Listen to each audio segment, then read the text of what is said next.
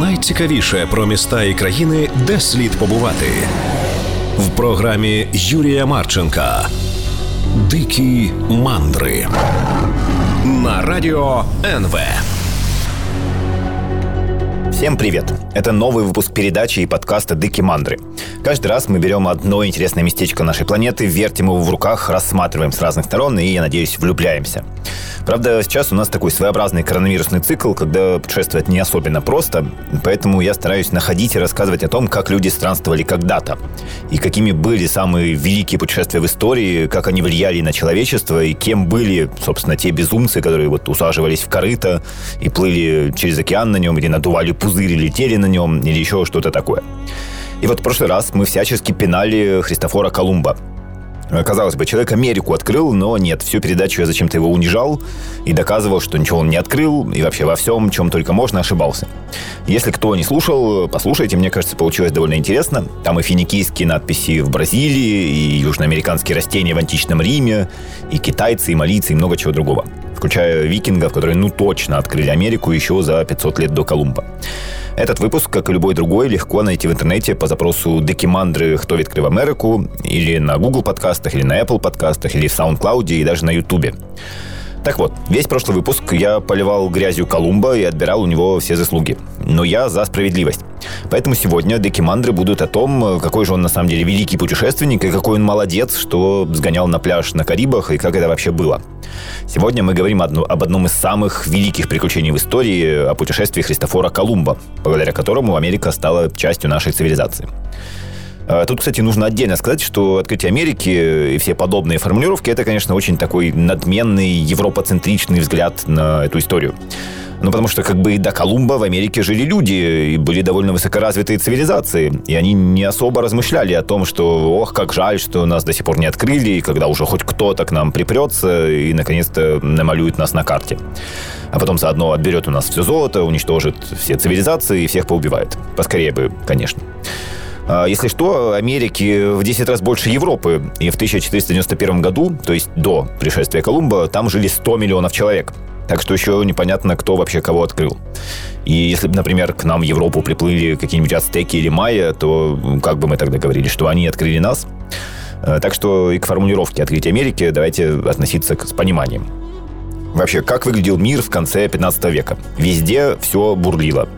Э, в Европе все друг на друга орали, забирали земли друг у друга, и в целом было довольно насыщенное времечко, когда все искали, куда бы применить свою энергию. А с востока при этом напирали мусульмане. Э, при этом, по некоторым оценкам, природа Европы была довольно истощена. Потому что, например, лес всячески вырубали для строительства, а сельскохозяйственных земель уже не особенно хватало. И к тому же сама земля не принадлежала тем, кто на ней работал, потому что вонючий феодализм. И охотиться в оставшихся лесах тоже нельзя, потому что охота это теперь хобби для дворян. А, есть, кстати, красивая гипотеза, почему именно западная цивилизация, почему Европа так долго доминировала во всем мире. А, потому что пшеница. Есть такой эпохальный труд «История Европы» Нормана Дэвиса. И он там размышляет, что разные части света, ну, как бы выбрали свой главный продукт. А, в Китае, например, это был рис. Он вкусный, довольно питательный, но вот вырастить его это еще та задачка. Там же и поля заливать, и все вот это. Не особо легкая такая ботаника. А, Европа выбрала, ну, выбрала в кавычках, так вышло. А, Европа выбрала пшеницу и овес и всякое такое. Это еще питательнее, но выращивать намного проще. Поэтому у европейцев появилась возможность э, тратить меньше на то, чтобы прокормиться, и оставались еще силы и время на то, чтобы воевать, путешествовать или изобретать что-нибудь полезное. Вот так мы начали над всеми изо всех сил доминировать. Э, Причем как в цивилизационном плане, так и чисто физически. Потому что азиаты на рисе сильно гигантскими не вырастали. А мы вот на хлебушке вымахали «Будь здоров». Э, а Америка, по мнению Нормана Дэвиса, выбрала маис, кукурузу. Э, и она просто менее питательна, поэтому американцы тоже тратили много сил на выращивание, но гигантскими не вырастали. Хотя еще у них была картошка – это, конечно, великое растение. Скорее всего, его домашнили 8 тысяч лет назад на территории современной Боливии и сразу оценили, как это вкусно и питательно. У инков, например, была даже богиня картошки, называлась она Аксомама, и выглядит довольно специфически. Прогуглите, если интересно, Аксомама. А Еще в Перу, то есть у тех же инков, вроде бы была даже единица времени, которая соответствовала промежутку, за которой варится картошка. И, возможно, инки говорили что-то вроде «Так, ребята, сейчас расходимся и встречаемся вон там на углу через время, которое нужно, чтобы сварить картофель». Э, хотя они, кстати, его не только варили, главным способом есть картошку в доколумбовой Америке был чуньо. Это когда бульбу раскладывали на земле, и ночью она мерзла, а днем, наоборот, э, припекала ей. Потом это все либо сразу досушивали, либо еще вымачивали несколько недель в воде и потом уже сушили. И получались такие э, промороженно высохшие клубни. И благодаря этому они могли храниться очень долго и нормально так выручали древних американцев. Есть даже старинная поговорка «сушеное мясо без чунья подобно жизни без любви». И сложно с этим не согласиться. Э, когда европейцы познакомились с картошечкой, то тоже сразу ее оценили и называли поначалу трюфелем. Ну, то есть как бы довольно уважительно, учитывая, что трюфель – это деликатес. Э, длинный трюфель, широкий трюфель, желтый и разные такие названия были раньше у нашей родной бульбы. А, в Европу ее впервые привезли, видимо, в 1551 году, и уже через несколько десятилетий картофель стал распространяться по континенту. А в 1604 даже вышла кулинарная книга, где уже были четыре рецепта картошки. Например, тушеная с вином, маслом и мускатным орехом, или с яйцами, майораном и петрушкой. И вообще картофель довольно сильно повлиял на историю человечества. А, например, в середине 19 века в Ирландии бульба была одним из главных продуктов, и огородики с ней занимали треть всех э, сельскохозяйственных земель. И в 1845 году началась эпидемия фитофтороза. Это такой э, мелкий пакостный организм, который заражает растения. В итоге несколько лет подряд были неурожаи, и от голода погибли до полутора миллиона человек. А в целом в Ирландии стало на треть меньше людей потому что из-за всего этого многие от безысходности эмигрировали в Америку. И теперь, как результат, в США около 40 миллионов человек с ирландским происхождением. И вот во многом это случилось именно потому, что картошечка. Ну, а что еще было интересно в Америке и как же Колумб ее все-таки приоткрыл, мы продолжим говорить после небольшого перерыва. Дикие мандры на радио НВ. Найцікавіше про міста і країни, де слід побувати в програмі Юрія Марченка. Дикі мандри на радио НВ. Это Дыки Мандры, и сегодня мы говорим о том, как Колумб пусть и не открыл Америку, потому что это точно сделали до него, но, во всяком случае, ткнул в него пальцем и сказал, смотрите, тут кое-что есть. А было там много чего. Напомню, 100 миллионов человек жили в 1491 году в Америке, за год до того, как явился Колумб. Были великие и очень любопытные цивилизации ацтеков, майя, инков, и про них можно хоть 300 передач записать, настолько там все было необычно и интересно, но не сейчас. Ну и, кстати, не только в Южной и Центральной Америке были высокоразвитые цивилизации. У нас почему-то до сих пор есть стереотип, что на территории современных США и Канады только полуголые индейцы в перьях бегали и швыряли друг друга в булыжники, но это не так. Была, например, Кахокия. Это древнее поселение на территории современного штата Иллинойс, около Сент-Луиса. Так вот, уже тысячу лет назад это был огромный город, по некоторым оценкам до 40 тысяч жителей. Причем, если, это, если эти оценки верны, то следующий настолько большой город появился в Америке только в 19 веке, когда до этих масштабов дотянула Филадельфия. Мы точно не знаем, что это были за ребята, как они себя называли, но они умели возводить, например, огромные горы. Э, в центре Кахоки находился так называемый монахов курган, который как бы 300 метров в длину и 30 в высоту, а сверху там еще и храм какой-то был. То есть нормальная такая урбанистика 11 века. Но, правда, вот как в Европе не особенно умели, да и сейчас не умеем жить э, в гармонии с природой, так и в Древней Америке тоже с этим не справились. По самой распространенной версии, жители Кахоки вырубили весь лес в окрестностях, из-за этого начались проблемы, и город в итоге пришлось оставить. Э, а еще были такие анасази. Это юго-запад США, туда ближе к Калифорнии, эти ребята, например, построили целые города в скалах, и сейчас это объекты феминного наследия ЮНЕСКО. Если будете в тех краях, обязательно потратьте время на эти развалины, потому что зрелище, судя по всему, очень впечатляющее. И вообще, почему бы не посмотреть, как древние Пуэбло жили в дворцах в скале. В общем, Колумб открыл не пустырь, где какие-то три коллеги сидели в вигваме и жевали грязь. Нет, Америка была очень насыщенным и интересным местечком с колоссальными городами, с необыкновенной культурой, ну и с человеческими жертвоприношениями на всякий случай. И даже временами с каннибализмом, как вот у Анасази бывало.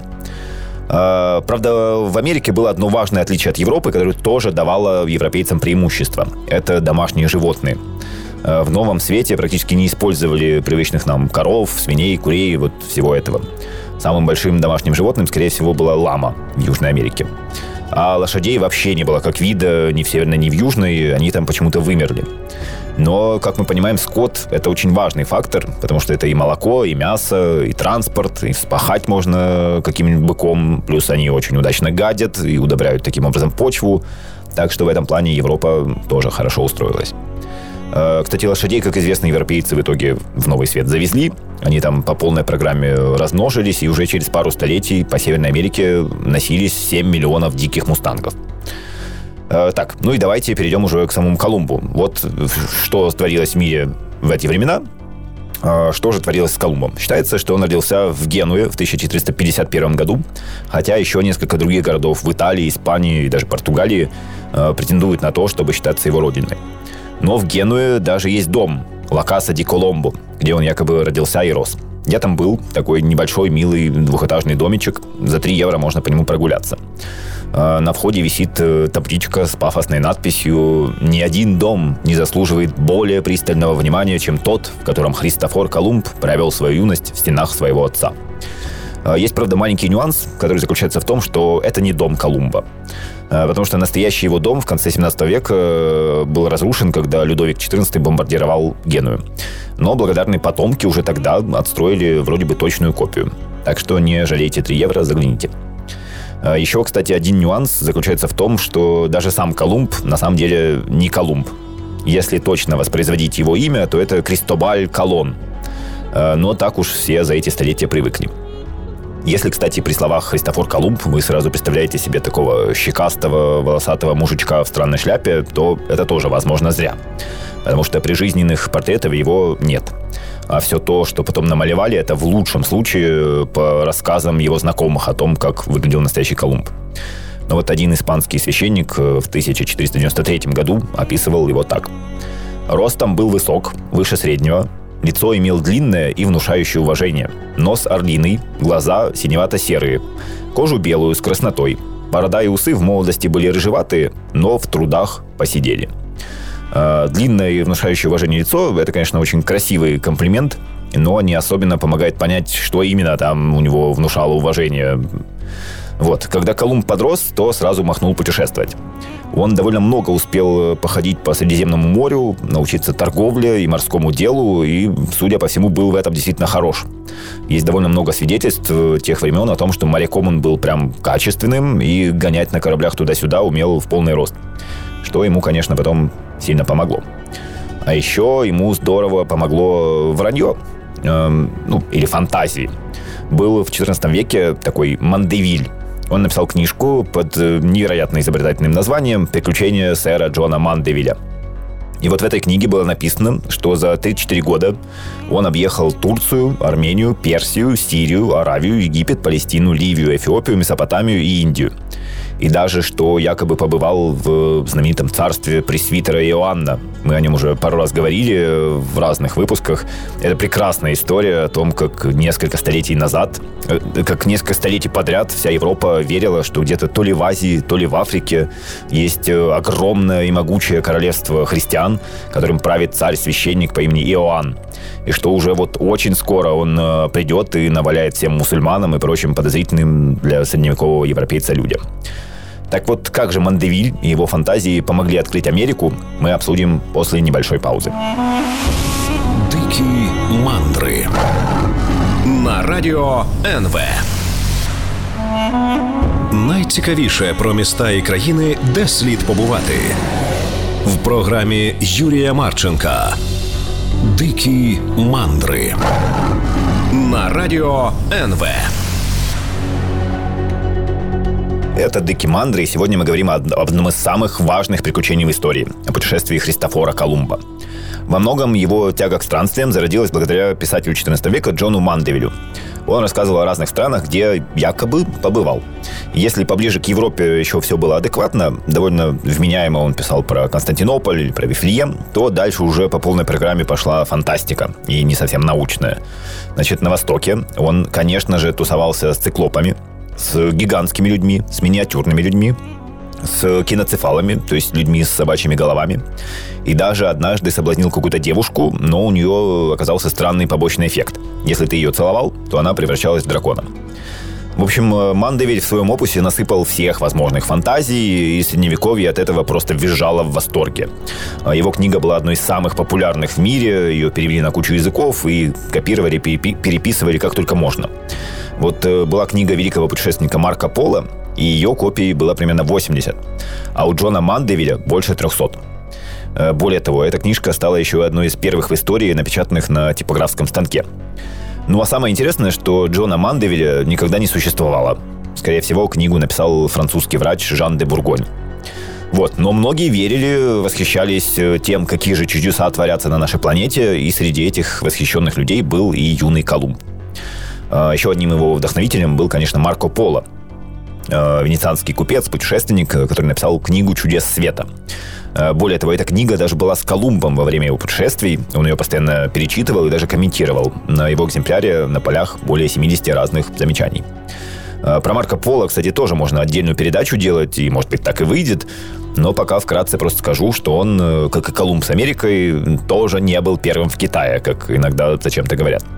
По сути, он тоже просто провел своеобразную пресс-конференцию о том, что вот есть на планете такие места, смотрите, как интересно. Э, ну, как бы можно нажать, начать с того, что первым в Китае вообще-то побывал отец Марко Поло, прям вот в самом Пекине. Так что контакты между Азией и Европой были, конечно, паршивые, но все-таки были. И был еще, например, такой Раббан Саума. Это вообще парнишка, который родился в Пекине, ну, точнее, тогдашнем монгольском Ханбалыке, и прошелся по Евразии аж до Парижа и даже до побережья Атлантического океана. Ну и другие ребята тоже пытались ходить по материку туда-сюда, так что Марко Поло первым европейцем в Китае не был, но все равно молодец, потому что написал книжку, которая вдохновила многие поколения путешественников, в том числе и Колумба.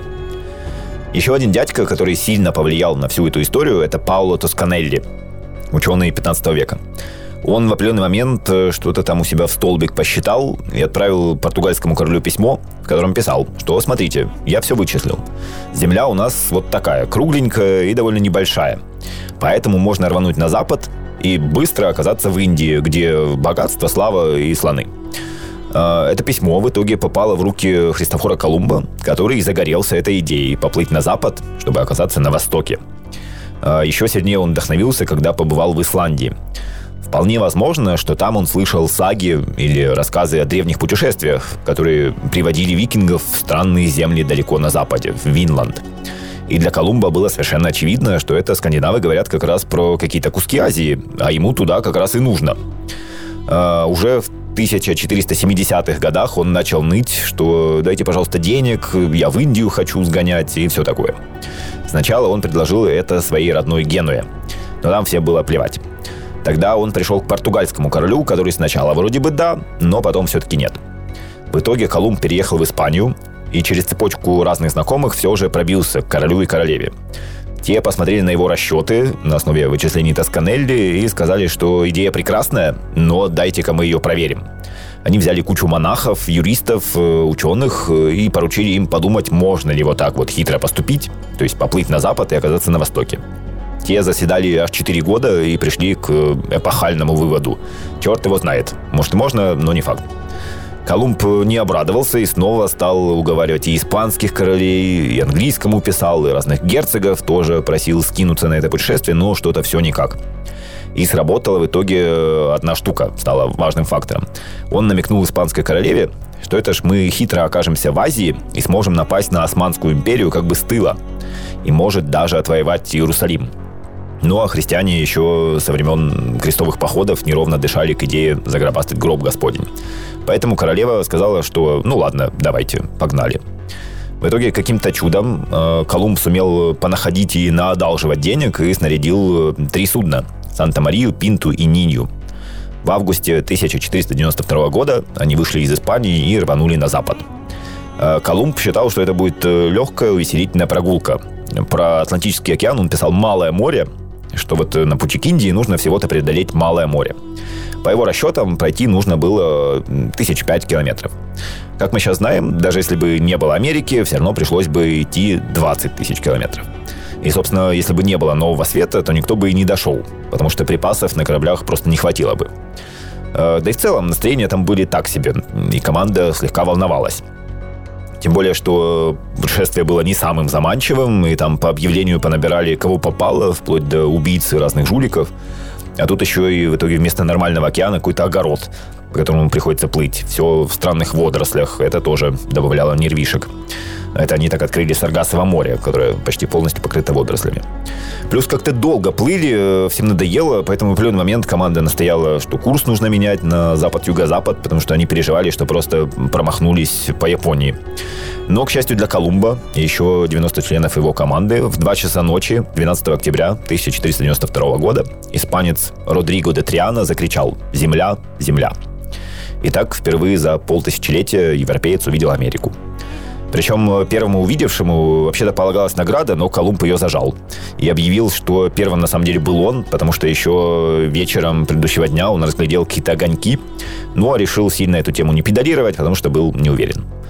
Э, кстати, вот мы тоже не уверены, что это была за земля. То есть понятно, что Колумб открыл один из Багамских островов. Но какой именно, непонятно. Потому что оригинал судового журнала Колумба утерян, есть только частичная копия.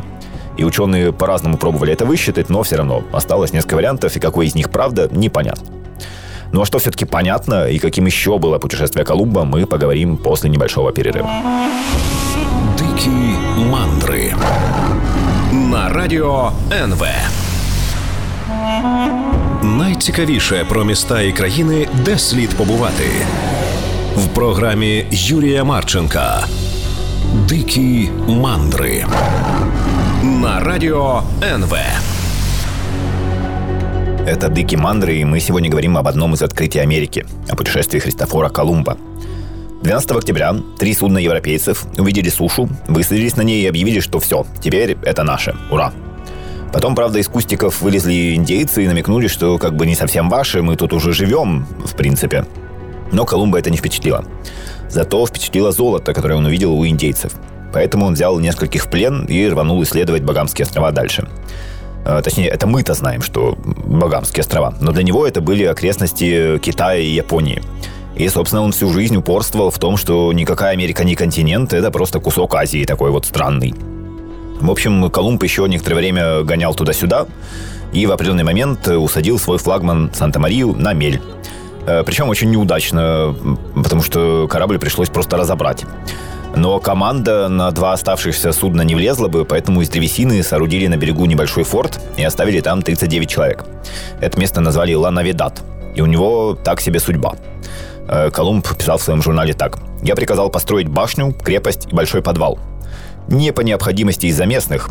Я уверен, что мои люди способны покорить весь остров, ведь население голое, без оружия и очень трусливое. Но когда Колумб вернулся сюда через годик во втором путешествии, то увидел, что всех оставшихся перебили. Потому что население, конечно, было голое, но когда европейцы совсем озверели, то и голые люди тоже как-то справились с тем, чтобы их всех прикончить. Вот. Ну а Колумб в марте 1493 вернулся в Испанию, привез с собой индейцев, немножко золота и всякие новые вкусные съедобные штуки. Всем это настолько понравилось, что когда Колумб предложил сгонять через океан еще разок, то тут уже уговаривать особо не пришлось. И в сентябре 93 года из Испании вышла уже целая толпа. Около двух тысяч человек на 17 кораблях. Там уже были не только моряки, но и чиновники, монахи, дворяне и даже крупный рогатый скот. В этом путешествии на Гаити основали еще одно поселение, уже чуть более удачное, потому что оно просуществовало аж три года, но потом тоже зачахло.